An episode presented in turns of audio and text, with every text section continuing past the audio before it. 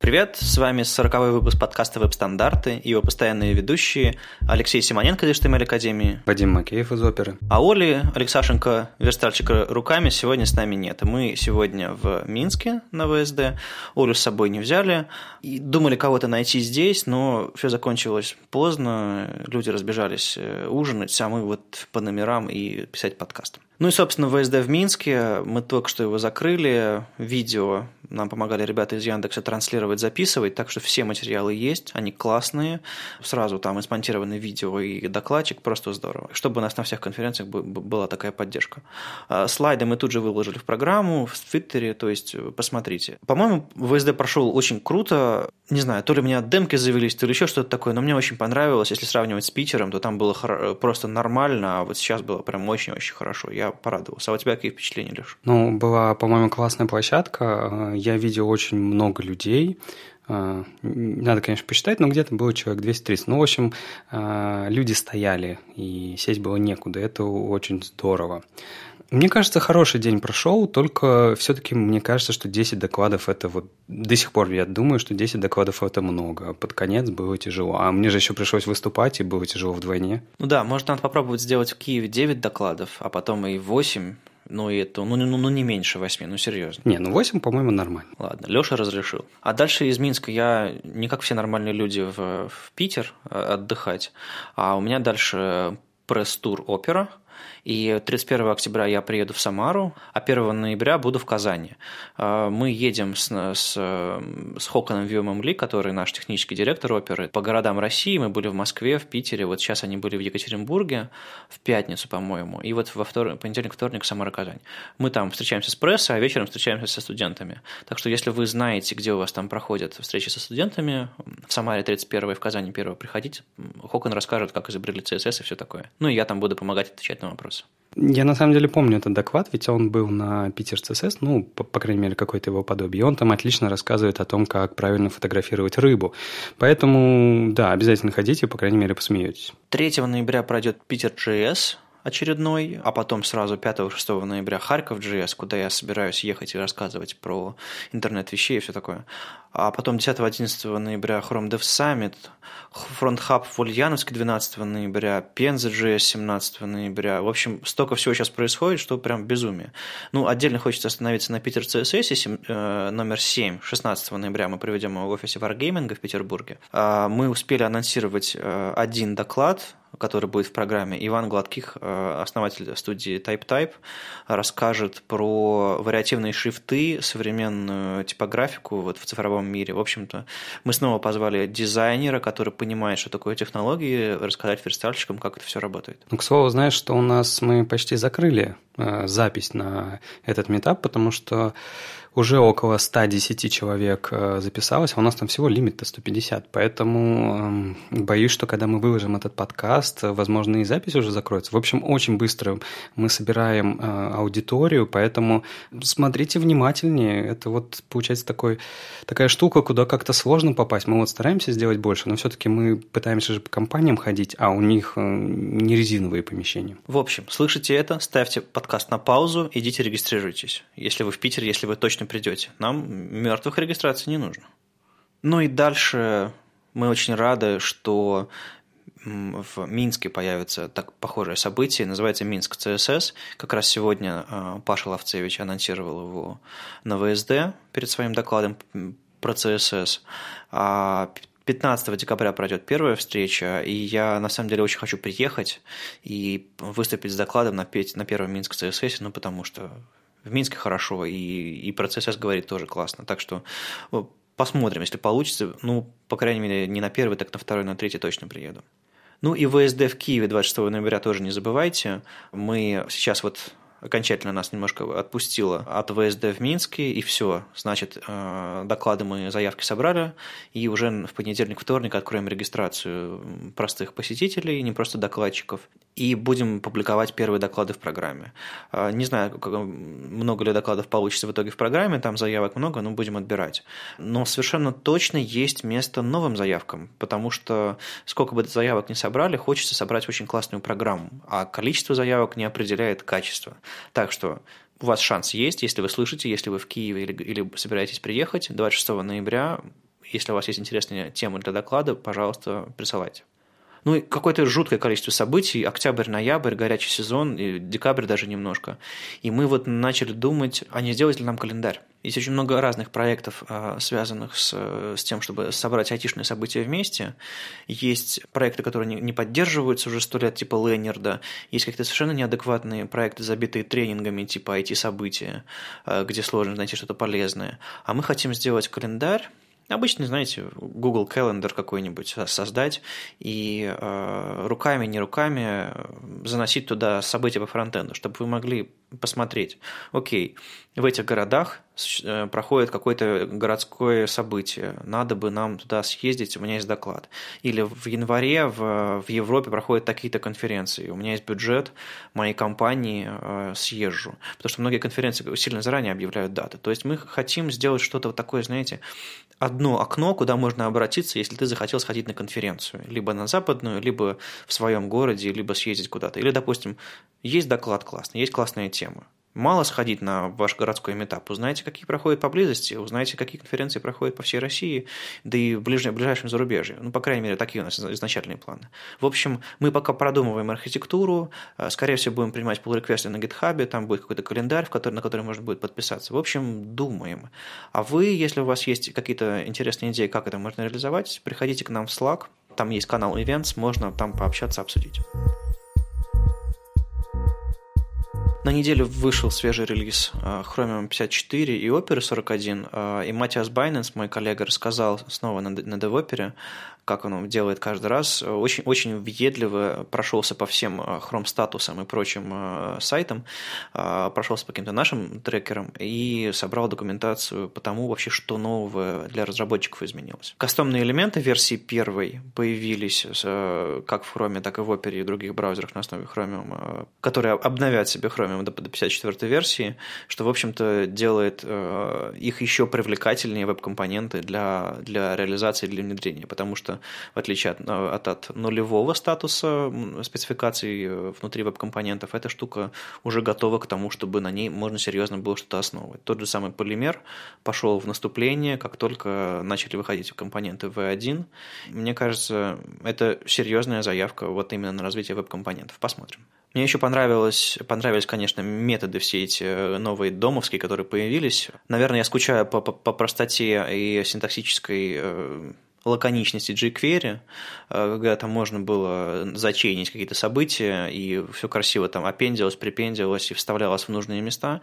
Теперь есть методы prepend, append, before, after, replace with, э, которые здорово помогут новичкам врубиться, что же эта штука делает, а не вспоминать, чем, чем э, индексов отличается от, от чего там. В общем, есть какие-то жуткие методы работы со строками и с домом, которые в силу исторических причин жутчайшим API возвращают какие-то странные штуковины, и вот наконец-то мы э, наводим порядок в этой области тоже. А я, знаешь, э, вот мы в прошлый раз, ты в прошлый раз рассказывал, когда мы Chrome обсуждали релиз, э, Broadcast Channel API, и я вот в этот раз тоже его вижу. Знаешь, за эту неделю у меня было несколько мыслей про эту штуку. Это на самом деле ведь крутой API, оно как-то так вот очень Э, мелко проходит, то есть никто особо про него не пок... демки не показывает, то есть не гудит интернет от этого. А ведь штука-то и правда крутая. Это когда вы можете между табами, э, ну просто давайте в одном браузере говорить, между вкладками браузера одного и того же сайта передавать информацию из вкладки в вкладки. Это ведь, э, это правда крутая идея. И здорово, что у этой у этого механизма как-то унифицируется API. Круто, по-моему. Ну, там еще важно, что можно на какие-то события подписываться.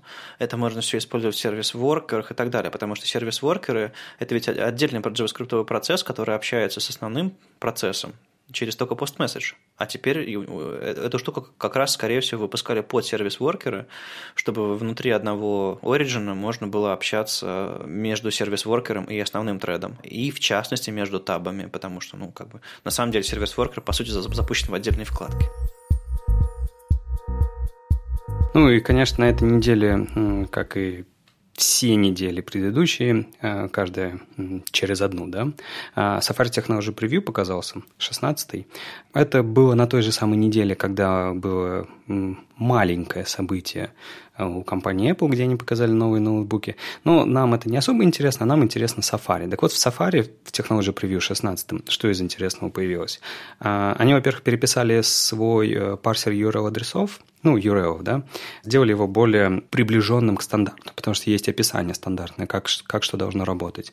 Плюс они отпустили э, префиксы у шейпов, это спецификация CSS шейпа level 1, и, конечно же, продолжили улучшать свой браузер, то есть они, например, ту штуку, которую они с вариативными шрифтами, в прошлый раз мы говорили, что они появились, они уже начинают их как-то чуть-чуть э, фиксить, потому что пришла какая-то, видимо, э, критика, нашли, наверное, какие-то баги, и вот ребята продолжают э, улучшать эти взаимодействия. Они продолжают работать над фетчем, каждый, каждый релиз, они что-то в нем меняют, э, и, видимо, мы с тобой теперь понимаем, почему они его тогда не зарелизили, потому что, смотри, ну, в, в, каждом, в каждом вот этом маленьком релизе находятся какие-то баги, которые они правят, правят, правят. Ну и, конечно, как обычно, они с JavaScript поработали, что-то улучшили, но самое интересное в этом релизе было это про доступность. Их даже, кажется, в Твиттере кто-то из э, не из Apple сказали, смотрите, ребята из Safari очень хорошо поработали над доступностью. То есть тут на самом деле не так много пунктов, но они все такие какие-то, знаешь, э, мажористые. То есть ребята э, определили стандартным элементом, которые уже были давно в Safari, которые появились э, с HTML5 вместе, там типа figure, fig caption, mark, meter, output, summary и так далее. Они им определили, определили правильное поведение для доступности. Ну, мало поддерживать элемент визуально, нужно, чтобы он правильно в дерево доступности подсвечивался и отдавал информацию о, о вспомогательным технологиям. Иначе контролы, очень важная часть взаимодействия с, с, со страницами, с документами, теряются, их как бы по пользы от новых элементов, которые появлялись в HTML5. Что еще интересно в, в области доступности, они еще поддержали фичу Preferred Reduced Motion, то есть э, сейчас можно включить настройку в операционных системах Apple, по-моему, в iOS это точно работает, чтобы э, а, анимация была поменьше то есть э, в доступности. Соответственно, если у вас сайт, на котором там все э, летает, крутится и взрывается, вы можете проверять, прежде чем рисовать такую анимацию, вы можете в медиавыражениях проверить, нет ли preference reduced motion, которые в настройках браузера или всей операционной системы выставили пользователи. И если они есть, то лучше всю эту анимацию сделать либо тише, проще, либо вообще не показывать, потому что некоторые люди предпочитают, чтобы ваша кнопка не скользила, как будто она в масле застряла, а чтобы она просто кликалась, черт побери. Иначе их укачивает, или им просто сложно, или у них какие-то, не знаю, осо- ос- особые предпочтения. Это стоит уважать и использовать, поэтому почитайте и, может быть, даже оборачивайте какие-то совсем сложные вещи в, в медиавыражении с таким условием. Еще, пока никто не видел на фоне шума про новые ноутбуки, что они там еще выпустили, выпустили, они показали Emporium Web, такой маленький пример одной странички, которая запрашивает разрешение для Apple Pay и, собственно, реализует этот платеж. То есть простенький репозиторий, в котором есть там э, HTML, JS, CSS, э, там readme и лицензия, ну, в общем-то, простейшая такая структура. Э, и они демонстрируют, как Apple Pay пользоваться. Наверное, практических примеров не хватало всегда для разработчиков, и, в общем, Apple продолжает в этом направлении работать. Что интересно, при всей знакомой структуре проекта, там, readme, license, там, история, проект лежит не на GitHub, проект лежит на developer.apple.com, а, куда, к счастью, теперь можно заглянуть, не регистрируясь и не платя взносы. Раньше вообще было тяжело с этим. А на GitHub этого всего нет. Хотя у них есть аккаунт на GitHub, где они выкладывают всякие, всякие потроха Swift и прочие всякие библиотеки для Python, для парсинга каких-нибудь таких штуковин, около Apple. То есть там веба, по-моему, вообще никакого нет. А, а тут вот в странном месте по-странному лежит пример. И это, конечно, положить бы на GitHub, да послушать ишьи, которые к вам разработчики отправляют. Может, оно у них и есть на GitHub, просто они как-то, знаешь, может, у них приватный репозиторий? Да, у них весь Apple разрабатывается на GitHub в приватных репозиториях. Ага. Но знаешь что, если посмотреть на сам код, который они показали, ведь это всегда интересно. Они там достаточно инноваторы, ведь у них в JS используется синтаксис ES 2015. Они там жирные стрелки используют, они там еще какие-то вещи используют. И И это достаточно забавно, смотря на компанию Apple. И более того, если вообще посмотреть проект целиком, он у них, в принципе, сделан так, как сейчас делают многие. То есть это проект на ноде. А, чтобы э, завелся ES 2015, они туда прикрутили Babel с пресетом ES 2015. Они туда, чтобы э, сервер заработал, они поставили туда Express, причем 4.14 версия, нормальная штука. Они поставили туда модуль Request для того, чтобы общаться с урлами. Веб-паком, конечно же, это все собирать. Ну, то есть, э, ребята абсолютно, абсолютно нормальные ребята делают так же, как и все. А Apple-то соображает даже в вебе. Хотя, знаете, когда во время презентации операционных систем и там, мобильных операционных систем и там, программ каких-то про веб обычно ни слова, кроме того, что вы можете заходить в интернет, а про веб-технологии как-то молчок, Э, становится, возникает ощущение, что Apple не, не сильно парится. Но ведь видите, как бы им и парится, и следит. Ну, когда в браузере анонсирована стопроцентная поддержка ECMAScript, грех на, на нем не написать IP для этого браузера, да? Да, но при этом-то они же все-таки его транспайлят, у них там Babel. Да, они поддерживают старое. Но они точно молодцы, что они дают именно вот такой вот бойлерплейт для работы со своей же платежной системой, которую вы, в принципе, можете посмотреть, как он работает, и легко интегрировать в свой собственный проект. И мне на самом деле деле интересно посмотреть на первые российские какие-нибудь онлайн-магазины или еще что-нибудь, где можно было бы оплатить Apple Pay. Это вот достаточно интересно было бы. Ну, согласись, было бы удобно прийти в вебе на каком-нибудь, я не знаю, российском сайте, книжку купить или еще что-нибудь. Может быть, билет на конференцию Питер CSS купить, а, просто подведя свой телефон или там пальчиком где-то. Ну, тут проблема в том, что ну, как проблема? Если у вас карточка Сбербанка, у вас все хорошо, а если нет, то вы не можете подключить ее в России в ваш Apple Pay. Только сейчас, по-моему, Сбербанк. Ну, как бы у Сбербанка там 50% доля банковского рынка в России или типа того. Ну, я э, цифры так совсем с потолка беру, но что-то около того. Соответственно, ну да, наверное, прикрутим на сайт petercss.com э, Apple Pay, но только бюджетники смогут покупать у нас билеты, да? Ну, да. В общем, забавно, интересно будет посмотреть, как это будет развиваться. Дэвид Брайант, один из руководителей инженерного направления платформы в Mozilla, анонсировал новое направление развития Mozilla и их браузера Firefox. Сейчас они занимаются раскатыванием э, своего последнего решения по 100% пользователей. Это электролизис. Электролиз это такая штуковина, которая делает архитектуру Firefox мультипроцессорной, наконец-то. То есть э, он наконец-то сможет работать э, не, не один процесс на, на целый браузер, а наконец на отдельные вкладки разделяться и так далее. Потому что это уже, ну, это стоило сделать, конечно, несколько лет назад, когда эти, это сделали все. Даже Apple вполне себе перепилила WebKit на мультипоточную архитектуру. И Дэвид говорит, что на этом мы не закончили, мы собираемся адаптировать Firefox и наш движок под современную архитектуру, под современное железо. И э, слышали вы наверняка в нашем выпуске про то, что есть проект Servo, который такой движок браузерный, который мало что умеет с точки зрения интерфейса браузера э, и вообще как бы мало, много чего не умеет вообще. Но умеет главное, что нужно современным движкам – работать быстро. И многие демки, которые показывают веб-технологии, которые работают в серво, они жутко быстрее, в разы на порядок быстрее, чем современные браузеры. Просто потому, что а, они написаны не на C++, а они написаны на Rust, который учитывает многопроцессорность, многоядерность и прочие, прочие чудеса современного, современного железа.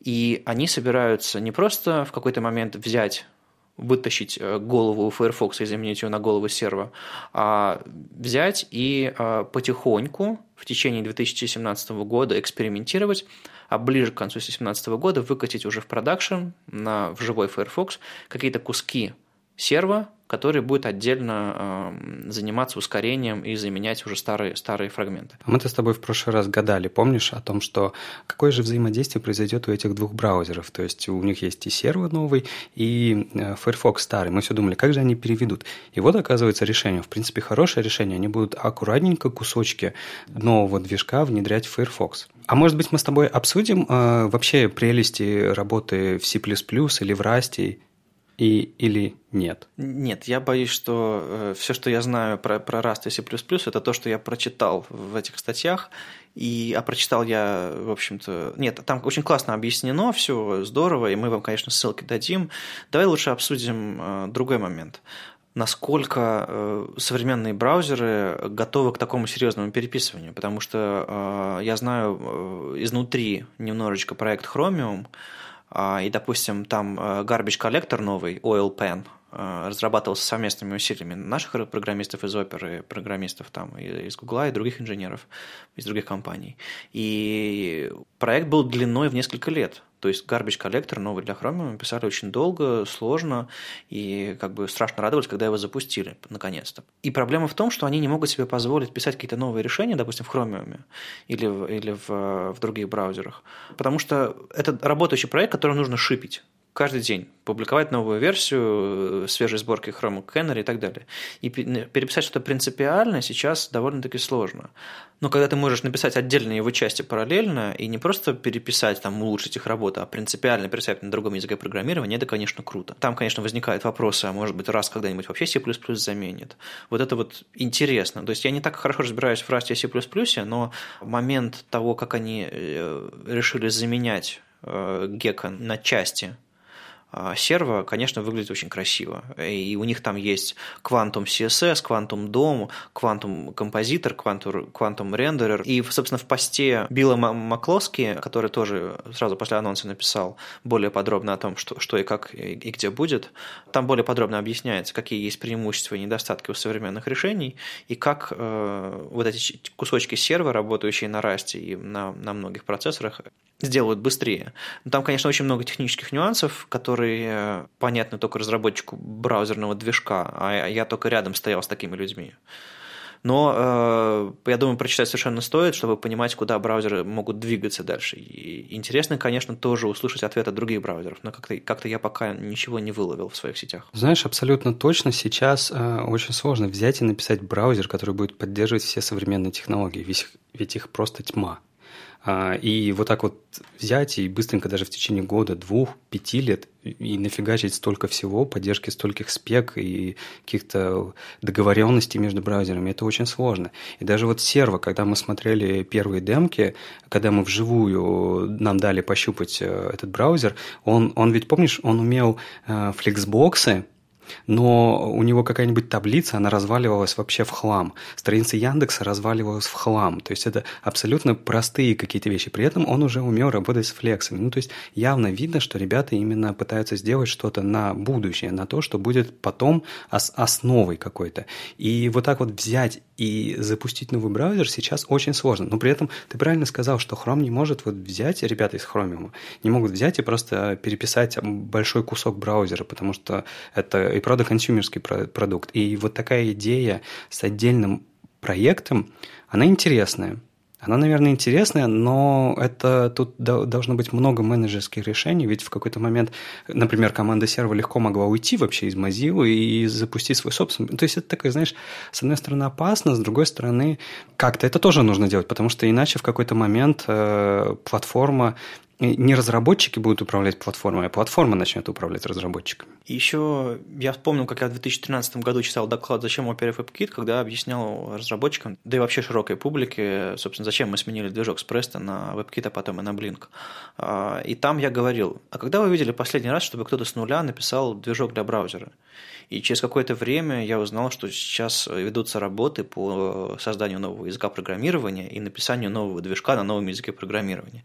Тогда это казалось новаторским, дохлым и совершенно неперспективным, а вот спустя там э, пару-тройку лет смотрю, уже можно скачать, посмотреть, как рендерится страница. То есть я когда-то очень сильно сомневался в успехе этого, и я сейчас вижу, как она все развивается и живет. Это очень, за этим очень радостно наблюдать. И мало того, что они пишут новый движок, они еще пишут как бы на новом языке. И на самом деле раньше это было сделать сложнее, потому что раньше многие вещи были плохо покрыты тестами.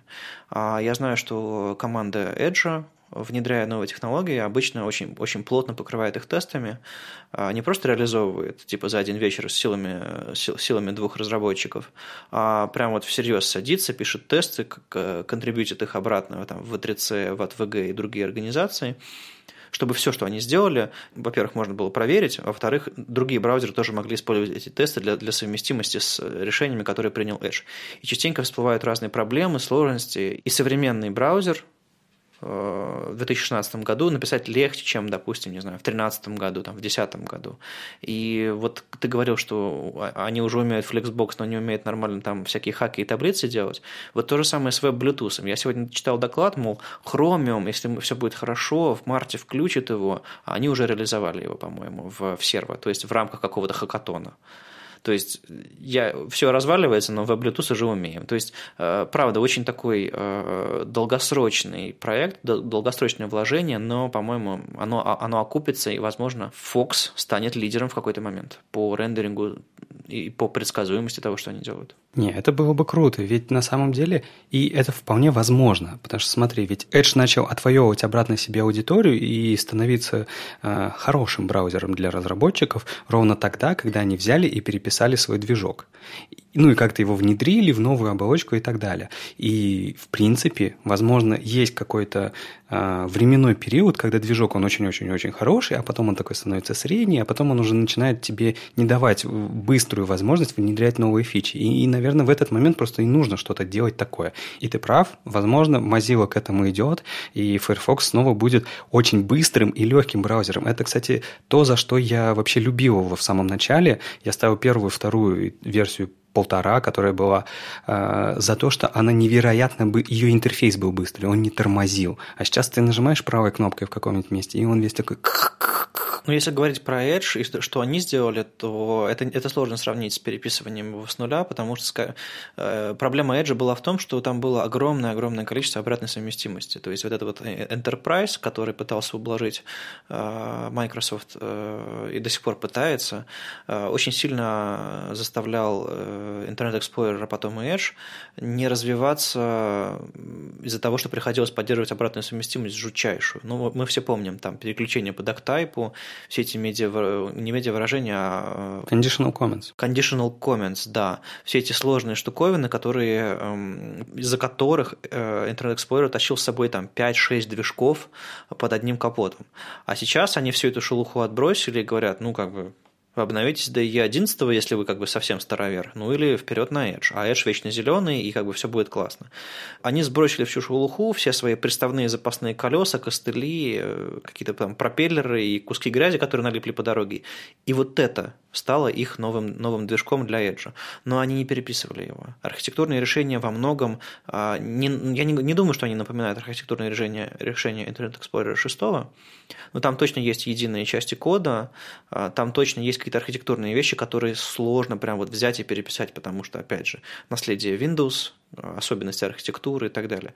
Мне вот интересно, насколько серво зависит от архитектуры Firefox, и смогут ли какие-то модули из серва быть использованы в других браузерах. Скорее всего, нет, кажется мне, потому что, правда, разные взгляды на совместимость, разные взгляды на написание кода, разные стандарты, разные как бы архитектурные решения в браузерах используются. И, допустим, если между WebKit и Chrome еще можно писать какие-то общие фрагменты кода, то э, э, один разработчик вряд ли может сейчас написать реализацию каких-нибудь там э, современных спецификаций и для Firefox, и для Edge, и для Chromium вот просто так в одиночку. Скорее всего, ему понадобятся специалисты, знающие знающий особенности конкретного движка, конкретной платформы. Ты говорил про вообще про Legacy, про Enterprise и длинный хвост, который отбросили в IE, но ведь он появился тоже не просто так. Он появился, потому что была такая необходимость когда-то. Типа, приходит какой-нибудь большой игрок и Enterprise компания говорит, мне нужен там ActiveX. Ну или там типа, мы используем ваш ActiveX,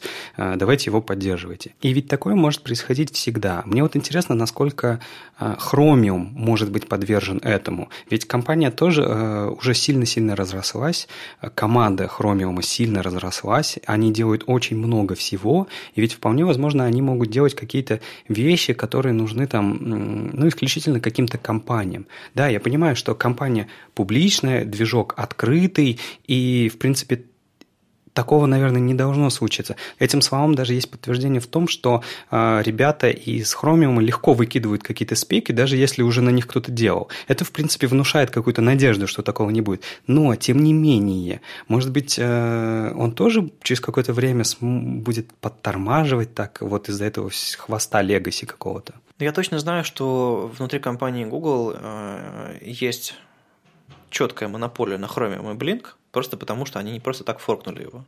Они форкнули, чтобы принимать собственные решения и не спрашивать разрешения у Apple, а, как когда-то было с WebKit. Соответственно, то же самое получила и Apple, а им не пришлось консультироваться с большим контрибьютором в лице, в лице Google. То есть они не, перестали друг другу мешать. У них разные представления о совместимости и так далее. И чем дальше, тем больше это очевидно. С 2013 года форк произошел, собственно, с января. Направление, в котором развивается Chromium, как движок, он, конечно же, оно, конечно же, имеет тенденцию. Есть понятие внутреннего заказа в компании. А, допустим, не знаю, сервису YouTube нужно что-нибудь такое, чтобы работать нормально с, с видео, чтобы там рендерилось как-то особенным образом. Они приходят в Chromium и говорят, ребят, мы, по сути, для себя, вы, вы, по сути, для нас написали браузер, так вот, сделайте так, чтобы, чтобы там было вот так, так и сяк. Чтобы у нас был новый кодек, раз WebM появился, разработали и так далее. Чтобы у нас была поддержка э, там фуллскрина нормального, потому что это важно на нам. Соответственно, фуллскрином тоже занялись. Э, и так далее, и так далее. То есть я думаю, что приходят проекты в Chromium и говорят, нам жмет здесь, нам жмет там. И по сути, Google обслуживает нужды исключительно сервисов Google. Но нет, те же самые технологии нужны всем остальным разработчикам, чтобы разрабатывать что-то похожее, потому что не, не YouTube единым, и там есть очень много похожих сервисов. А, тот же самый Vimeo, хотя, конечно, доля у него поменьше. И получается в итоге, что а, несмотря на то, что Google выполняет собственные задачи, отрасль развивается вместе с ним. А если каким-то компаниям чего-то не хватает, они приходят и контрибьютят. Тот же самый Bloomberg, та же самая Галия, тот же самый Adobe, который контрибьютил какое-то время, ну, немножко сдулся, расстроился, что там регионы убрали, но это отдельная история.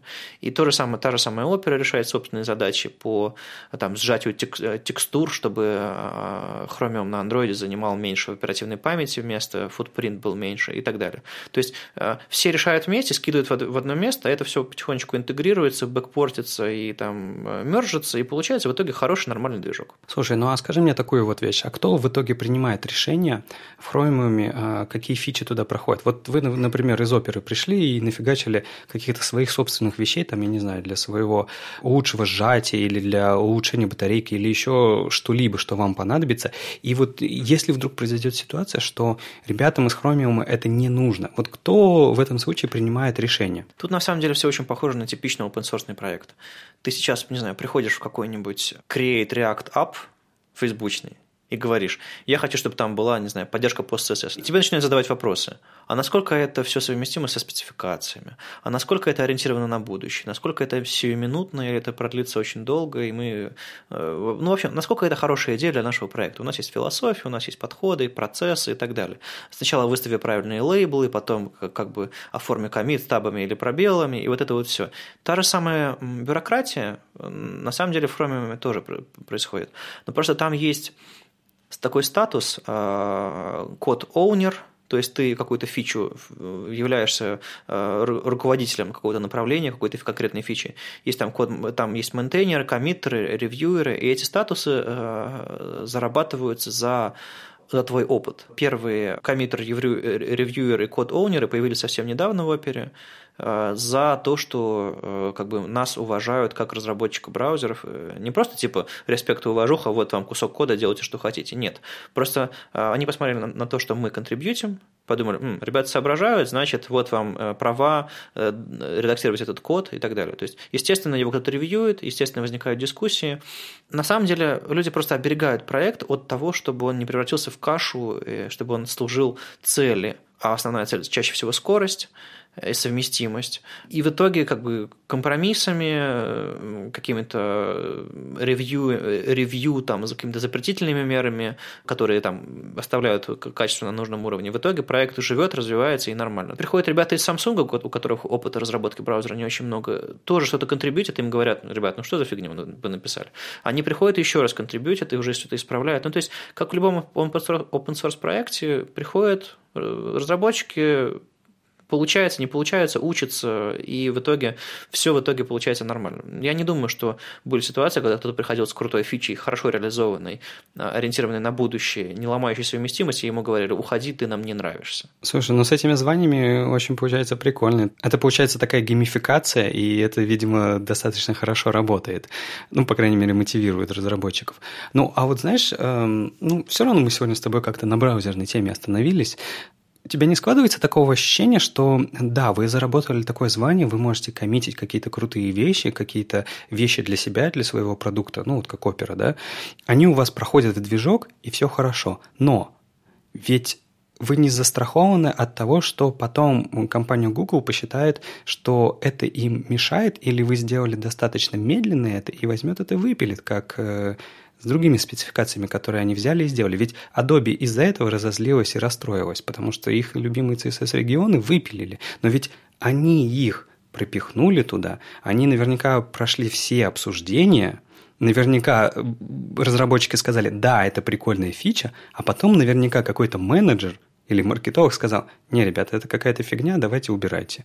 Ну, то есть, да я угадаю, наверное, у компании Adobe тогда не спрашивали, типа, мы уберем тут вашу фичу? Они просто взяли и убрали. Ну, там проблема была в том, что применение было нулевое у фичи, потому что она там была за префиксами, за, за всем остальным. Системы флагов нормальной тогда еще не было, у Origin Trials ничего такого не было, а, и, в общем-то, это все хоть и приняли, это все было написано не очень качественно, это очень сильно мешало существующим фичам, даже если кто-то не использовал регионы, все равно были какие-то моменты зависимые. То есть звучит парадоксально, но если кто-то не использовал регионы, это все равно сказывалось на быстродействии э, общего, общего рендеринга. В итоге, когда была там пятилетка быстродействия, ну точнее там э, цель на год э, ускорить, ускорить Chrome, посмотрели на вещи, которые тормозят больше всего, посмотрели на статистику их внедрения, подумали, ну, этим никто не пользуется, и оно замедляет наш браузер. Выводы, ну, давайте дропнем, пока оно в таком состоянии. Реализация никуда не пропала, ее можно улучшать, ее можно вместе со спекой развивать э, и в какой-то момент внедрить обратно. То есть, да, это было грустно со стороны компании Adobe, которая, по-моему, даже перестала особо заниматься браузерным направлением, как нам Дима говорил, Барановский в одном из выпусков. Но но так работают open source проекты. Мои, мои фичи, правда, ниоткуда не выпиливали, но я думаю, э, это грустно, но это можно пережить. И немножко про браузерную совместимость. А, мы тут вот говорили про то, насколько легко реализовать фичи в браузере новые и оставаться совместимым с существующими браузерами, если, допустим, у вас абсолютно новый движок. Есть такая штука, как таблицы. И на таблицах мы давным-давно верстали, и они особо не были описаны в спецификациях. Ну, просто в HTML было понимание, как таблицы должны рендериться. И браузеры такие, ну, почитали, реализовали, как у них нормально, посмотрели на, чужие реализации, там немножечко подправили, подправили и все, и вперед. Мы от таблиц потом отказались, и, в общем-то, как они рендерились по разным в разных браузерах, так и продолжали рендериться. И не было нигде зафиксировано нормально, как таблицы должны работать в браузерах э, по четким правилам, по современным стандартам написания стандартов, как ни парадоксально звучит. И вот появился, наконец, черновик. 25 октября CSS Table э, модуль уровня третьего. Ребята из Microsoft написали э, спецификацию, которая пока еще не готова для реализации. Об этом кричит вам красный баннер, когда вы только первый раз попадаете на страницу, чтобы никто ни в коем случае не задумывался быстренько запилить эту фичу в ночных сборках э, какого-нибудь браузера. Но эта спецификация ставит своей целью собрать все идеи, собрать все трюки, хаки и написать стройную систему рендеринга таблиц в браузерах, чтобы потом можно было обращаться к этой документации, к этой спецификации и говорить, наш браузер совместим с рендерингом таблиц по стандарту, а не по тому, как говорит какой-то legacy код или, или не по тому, как принято рендерить таблицы в вашем браузере. И это очень полезная инициатива, просто потому что э, есть тенденция браузеров – идти за рынком, идти за восторгом разработчиков. Типа запилить что-нибудь, какую-нибудь классную фичу, которая никому особо не нужна, но она выглядит классно, и мы все сделаем демки на ней, но пользоваться в не будем.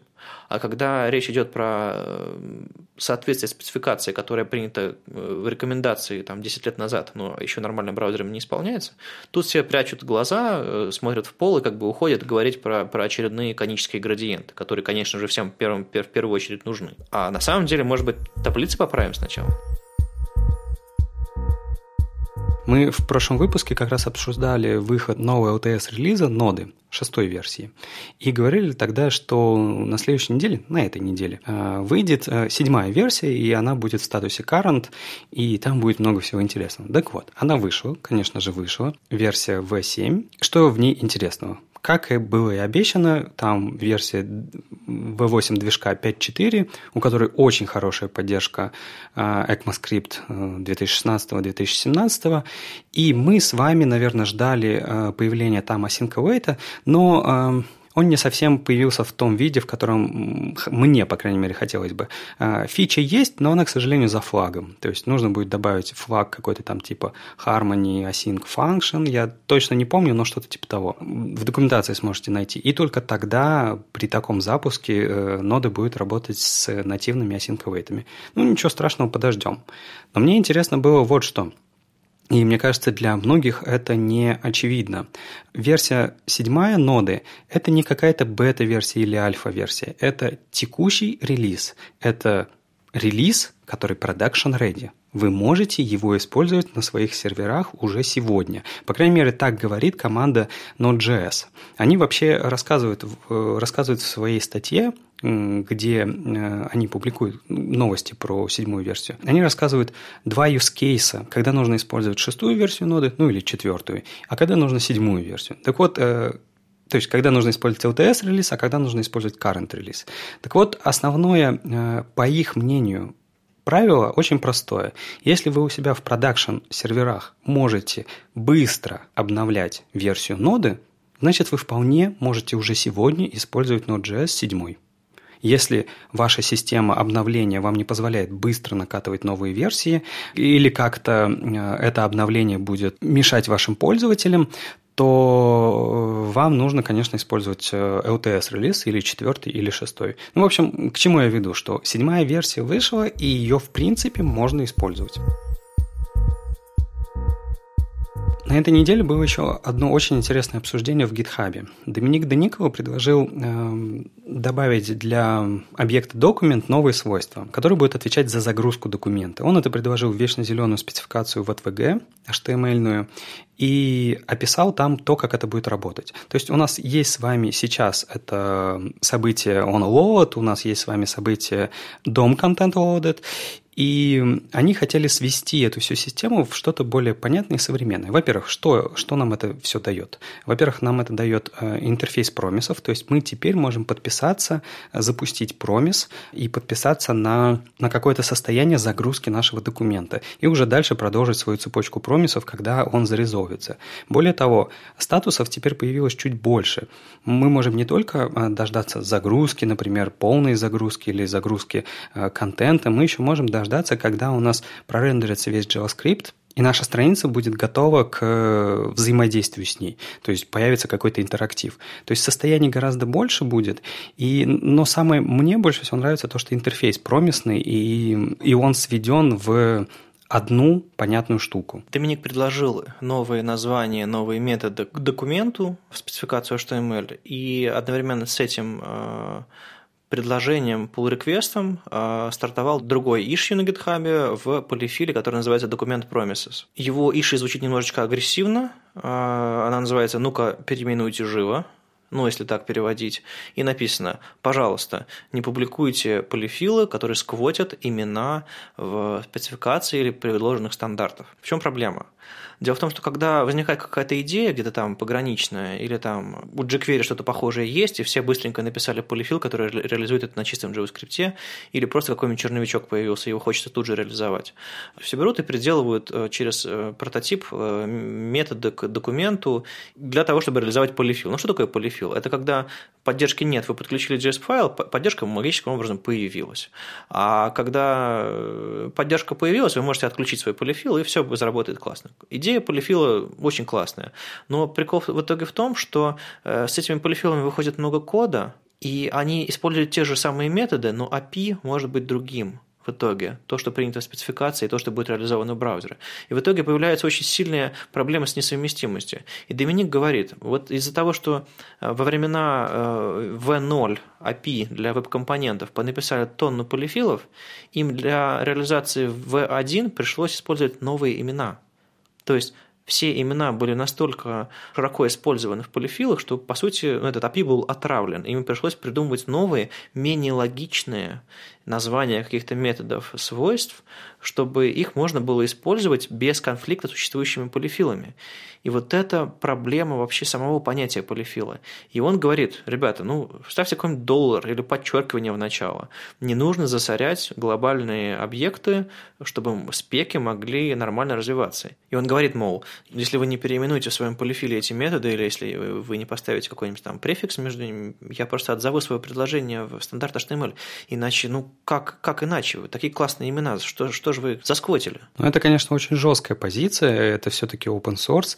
Так к тебе приходят в твой open source проект и говорят, чувак, ты, короче, тут э, фигней занимаешься, ты вообще абсолютно не прав, и давай тут э, делай, как я тебе скажу. Это, конечно, немножко э, деструктивно, но, тем не менее, э, все это закончилось очень хорошо и мирно. Мне понравилось вообще, как из этого всего вышел э, Джонатан Нил, это, собственно, автор этого полифила. Он абсолютно нормально пришел и сказал, окей, Доминик, давай решать проблему, типа, что будем делать, как сделаем и так далее. И они быстренько определили, как сделать так, чтобы Доминику было хорошо, и, главное, быстро сделали и выпустили новую мажорную версию. И там идея-то очень простая оказалась. Они не полифил сделали, а как это называется, панифил или... Там еще есть ссылки в этом тредике на, на разные типы полифилов, понифилов, пролифилов и так далее. В общем, какой-то фил они сделали, но я просто что хотел сказать.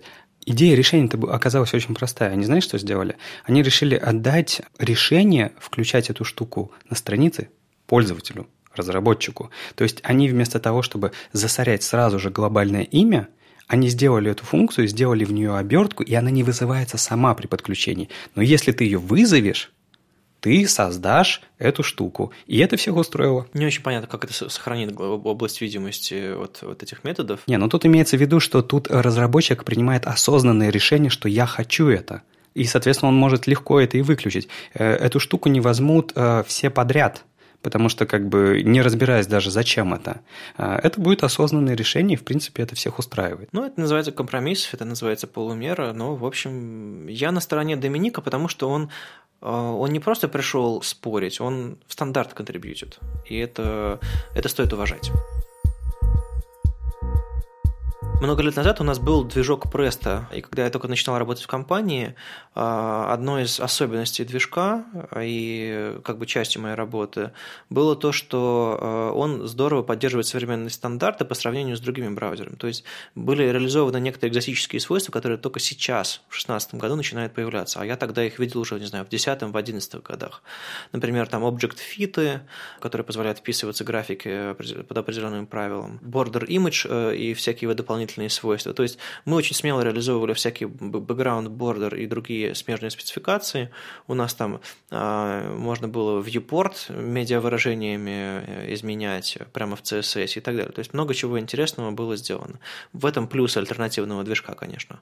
А, и в частности, очень хорошая была реализация border image и всякие настройки этого border image, чтобы элементы картинки э, на рамках боковых и верхних по-разному там резинились, растягивались, растягивались или вписывались по ровному количеству. В общем, очень много всякого интересного было. И, конечно, я делал демки. А, демки жуткой популярностью не пользовались, потому что только Opera их и поддерживала, и было как-то немножко странно их показывать, потому что другие браузеры были жутко не заинтересованы в этом все, как бы игнорировали полностью и целиком. Тогда я помню, я экспериментировал, я для border image вставлял SVG-шные картинки, я тогда еще из SVG увлекался, тогда это было вообще выглядело как абсолютное извращение. Мало того, что используешь свойства, которые никто не поддерживает, так еще с каким-то SVG, это что за фигня? У меня GIF. До сих пор эти демки валяются, я с них, на, на них с любовью смотрю. Там подключены jQuery, чтобы просто нажимать на кнопочку и переключать класс. Ну, у всех были свои взлеты и падения в карьере, правда? И вот э, Илья Стрельцин в год, когда 96% браузеров поддерживают border image, напоминает нам всем, что свойство-то классное. И несмотря на то, что про него мало кто знает, было бы э, хорошо про него снова и снова рассказывать, чтобы все-таки узнали и стали применять. Ну, в общем, грубо говоря, это свойство, которое позволяет вам поверх рамки браузерной бордера нарисовать картинку и отмасштабировать ее, распределить по этой, по этой рамке по определенным правилам. Это очень замороченное свойство, там внутри прячется целых, э, в свойстве border image прячется пять других свойств, и у них сложный синтаксис, немножко нетипичный, а, но он очень-очень мощный, очень гибкий. Ну, ну, вообще, на самом деле, это свойство, оно достаточно, ты правильно говоришь, оно достаточно сложное. То есть, э, не то, что у, нее, у него use кейсов даже применения мало, потому что, ну, мы как-то, знаешь, э, отошли от этих красот, на сайтах. Точно так же, как, знаешь, э, мы очень любили, любили закругленные уголки, а когда появился border радиус, разлюбили. Э, потому что слишком просто. Все-таки должно уже какой-то быть стимул достичь чего-то. И вот э, с border image, мне кажется, такая же штука, но при этом сама по себе спецификация и вообще свойства, которые ты используешь, и вообще как это все работает, оно очень сложно. Я помню, когда Саша делал курс, э, где пытался рассказать механику работы Border Image, сколько там было предположений. До того, как он просто пошел читать спеку и понять, как это на самом деле все должно работать, потому что должно и как работает тоже отличалось. В этом большая проблема этой спецификации, потому что очень сложно понять, как же она будет закругляться, что будет на уголках. То есть вот ты вставляешь картинку, а как эти уголки-то сделаются? Как они будут э, увеличиваться или уменьшаться? Если будет контент разъезжаться горизонтально или вертикально? Это ведь очень сложно понять, как тебе надо подготовить картинку. И мне кажется, что вот в этой спецификации какая-то очень большая сложность. То есть э, ее сложно прямо понимать, применять. И мне кажется, знаешь, что ее и применяют мало – я не знаю статистику, но мне почему-то кажется, что ее применяют очень-очень-очень редко. По-моему, сложность спецификации самой это, это не одна из главных проблем. А, вернее, это не, это не первая причина, которая привела к тому, что ее мало применяют. А проблема в том, что, по-моему, Border Image внедрили только то, то ли в E9, то ли в E10. Очень поздно. То есть а, последние годы и я, в общем-то, был единственным браузером, который э, останавливал разработчиков от использования. И fallback у, Border Image очень хороший, у вас просто появляется рамочка вместо, вместо картинки. Но из-за совместимости с Border Image э, нормально реализовывать не получалось. Я вот сейчас посмотрел, Border Image появился только в E11, то есть его не было для современных разработчиков, поэтому его мало использовали. Да, свойство еще само немножко замороченное, но, по-моему, Илья раз, э, рассказывает довольно-таки подробно и интересно, и понятно, что самое важное. А, но демки у него немножечко такие базовые, и вот для такой статьи, наверное, не хватает э, реальных примеров интерфейса, в, котором, в которых эти рамки можно применять недавно публиковали видео и потом и статью о том, как э, Пол Льюис э, с помощью SVG-картинки э, натягивает SVG-картинку по 9 точкам на блок произвольных размеров, и вот это совершенно крутейшее было использование border image, и вот, это, вот таких примеров, наверное, не хватает. А если вы хотите понять общие принципы работы, и вы не будете фыркать, мол, как бы, что за глупые, что за глупые демки, э, я рекомендую вам обратиться к статье Ильи. А мы снова сошлемся еще, конечно же, на статью Пола Льюиса, где он делает с border image очень-очень полезную вещь. На этой неделе вышел очень хороший перевод э, в блоге HTML Академии, как проектировать, создавать и анимировать SVG. Там объясняются совершенно базовые вещи, как, какие теги, какие группы, какие там элементы внутри SVG есть, чем э, растер отличается от вектора. То есть это очень хорошая базовая статья, и поскольку мы регулярно обращаемся к новичкам или людям, которые э, профессионалы в профессии, но просто не знают фронтенда или CSS или форматов графики нормально, ну, как дизайнеры, например, частенько чего-то не знают из фронтенда, то совершенно точно можно рекомендовать, и я думаю, в общем-то, в образовательных целях ребята из Академии эту штуку перевели, чтобы был какой-то референсное такое материал, который можно давать всем новичкам, чтобы они быстренько сходу вошли. Ну да, именно так и делали. Еще на этой неделе из небытия вернулся герой сцены веб-стандартов, давнишний, который когда-то был автором нашумевшего проекта, который очень сильно поменял нашу отрасль, CSS Zen Garden. Это Дэйв Ши. А, он вернулся со статьей про то, как накладывать на картинки а, режимы смешивания и градиенты. И, опять же, довольно простая статья, но я страшно рад возвращению Дэйва. Я считаю, что недооцененные техники И если вы до сих пор режете отдельные картинки для вашего дизайнера, который нарисовал там режимы смешивания какие-то, без режимов и с режимами, если там изменяется по наведению, или если вам нужно менять какие-то темы на сайте, или там стилизовать что-то. Вот если, если вы до сих пор режете отдельные картинки, почитайте статью о том, как в CSS можно комбинировать, и это прекрасно все фалбэчится на обычную графику в старых браузерах, в котором эта нагрузка и эти сложности даже, даже наверное, не нужны. Знаешь, кажется, я знаю, куда пропал Дэйв. А, я решил посмотреть, а, какие у него статьи еще в блоге были, и там оказалось всего лишь две статьи. И предыдущая статья, знаешь, про что была? Он рассказывал все, что он знает о хлебе. Мне кажется, что он просто э, сменил профессию в какой-то момент и решил заняться чем-то другим. А тут решил, видимо, обратно вернуться к вебу. Э, ну что ж, это очень здорово, что он вернулся. Демки на самом деле очень крутые. И вообще э, вот этот блендинг мод – это хорошая штука, про которую точно нужно рассказывать дизайнерам. Они, они ведь очень любят этот блендинг мод у себя в фотошопе. И, а вы их заставляли все время, типа, чувак, не делай этого, потому что это фиг сделаешь, а мне нужны реальные картинки и так далее. И мы вроде как уже отучили дизайнеров, ну, очень много били по рукам, и они уже боятся использовать Blending мод. А тут получается так, что в принципе через какое-то время они могут его использовать. Ну, по-моему, там нет прямой совместимости с фотошопом. А, то есть все эти blending моды, они не непосредственно можно там применить с фотошопа, скопипейстить какие-то названия и методы. Но какие-то базовые совместимости есть. А что касается Дэйва, а, он еще был известен под ником MetzaBlue, и у него был отдельный сайт MetzaBlue. Но сейчас, видимо, он, э, он в какой-то момент, по-моему, его закрыл. Я не знаю, доступен ли, недоступен ли этот сайт до сих пор. Но просто именно на домене daveshay.com э, новый блог и два поста. А раньше в MetSablue он очень много чего писал. То есть, как бы, э, он не только хлебом занялся, а у него, я думаю, после какие-то дизайнерские дела отступил со сцены, он, правда, был, был очень таким важным, важным дядькой, его читали наряду с Э, Джеффри Зельдманом, Эриком Мейером и Роджером Йоханссоном. Ну, то есть были такие столпы. И я рад, что у Дэйва все в порядке, и он, и он по-прежнему интересуется веб-технологиями. Кстати, место ли старикам? Твой сегодняшний доклад, Дэйв э, считает, что ему все еще есть место. Я уж не знаю, в, какой, в качестве кого, но я буду рад, если он будет продолжать учить нас э, новым технологиям. Не, ну это точно, он должен э, оставаться, у него огромное количество опыта, и проект CSS Zen Garden – это же зуб, зубодробительный проект, это, это было очень круто э, в свое время, это просто раскрывало о том, насколько CSS крутой язык. И знаешь, у нас же получается так, что а, из-за того, что сейчас очень большой перекос в JS пошел, мы, по сути, а, снова начинаем вот эту вот миссию а, рассказать все-таки, что, ребята, CSS все еще очень крутой, там все еще появляется очень много всего интересного. И вот у него э, на главной странице, в принципе, проект CSS Zen Garden, он не похоронен. Он написан, что он, типа, был сделан в 2003 году и существует до сих пор.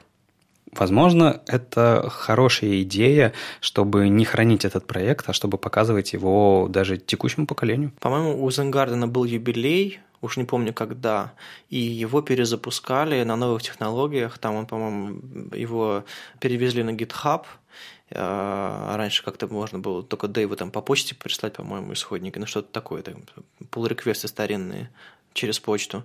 В общем, э, был перезапуск, мы найдем вам анонсы, посты, где он лежит, так что, может быть, у вас ну, мне кажется, в 2016 году никто не мешает вам запилить новый дизайн для Зенгардена, и я думаю, Дэйв его с радостью примет. С вами был 40-й выпуск подкаста «Веб-стандарты» и его постоянные ведущие Алексей Симоненко из HTML Академии. Вадим Макеев из Оперы. А Оля, надеюсь, вернется к нам в след... на следующей неделе. Это был наш юбилейный 40-й выпуск. Это, конечно, не полтинник, э, и, и уж тем более не сотня, но мы работаем над этим и постараемся сохранять регулярность. Оставайтесь с нами, услышимся на следующей неделе. Пока. Пока.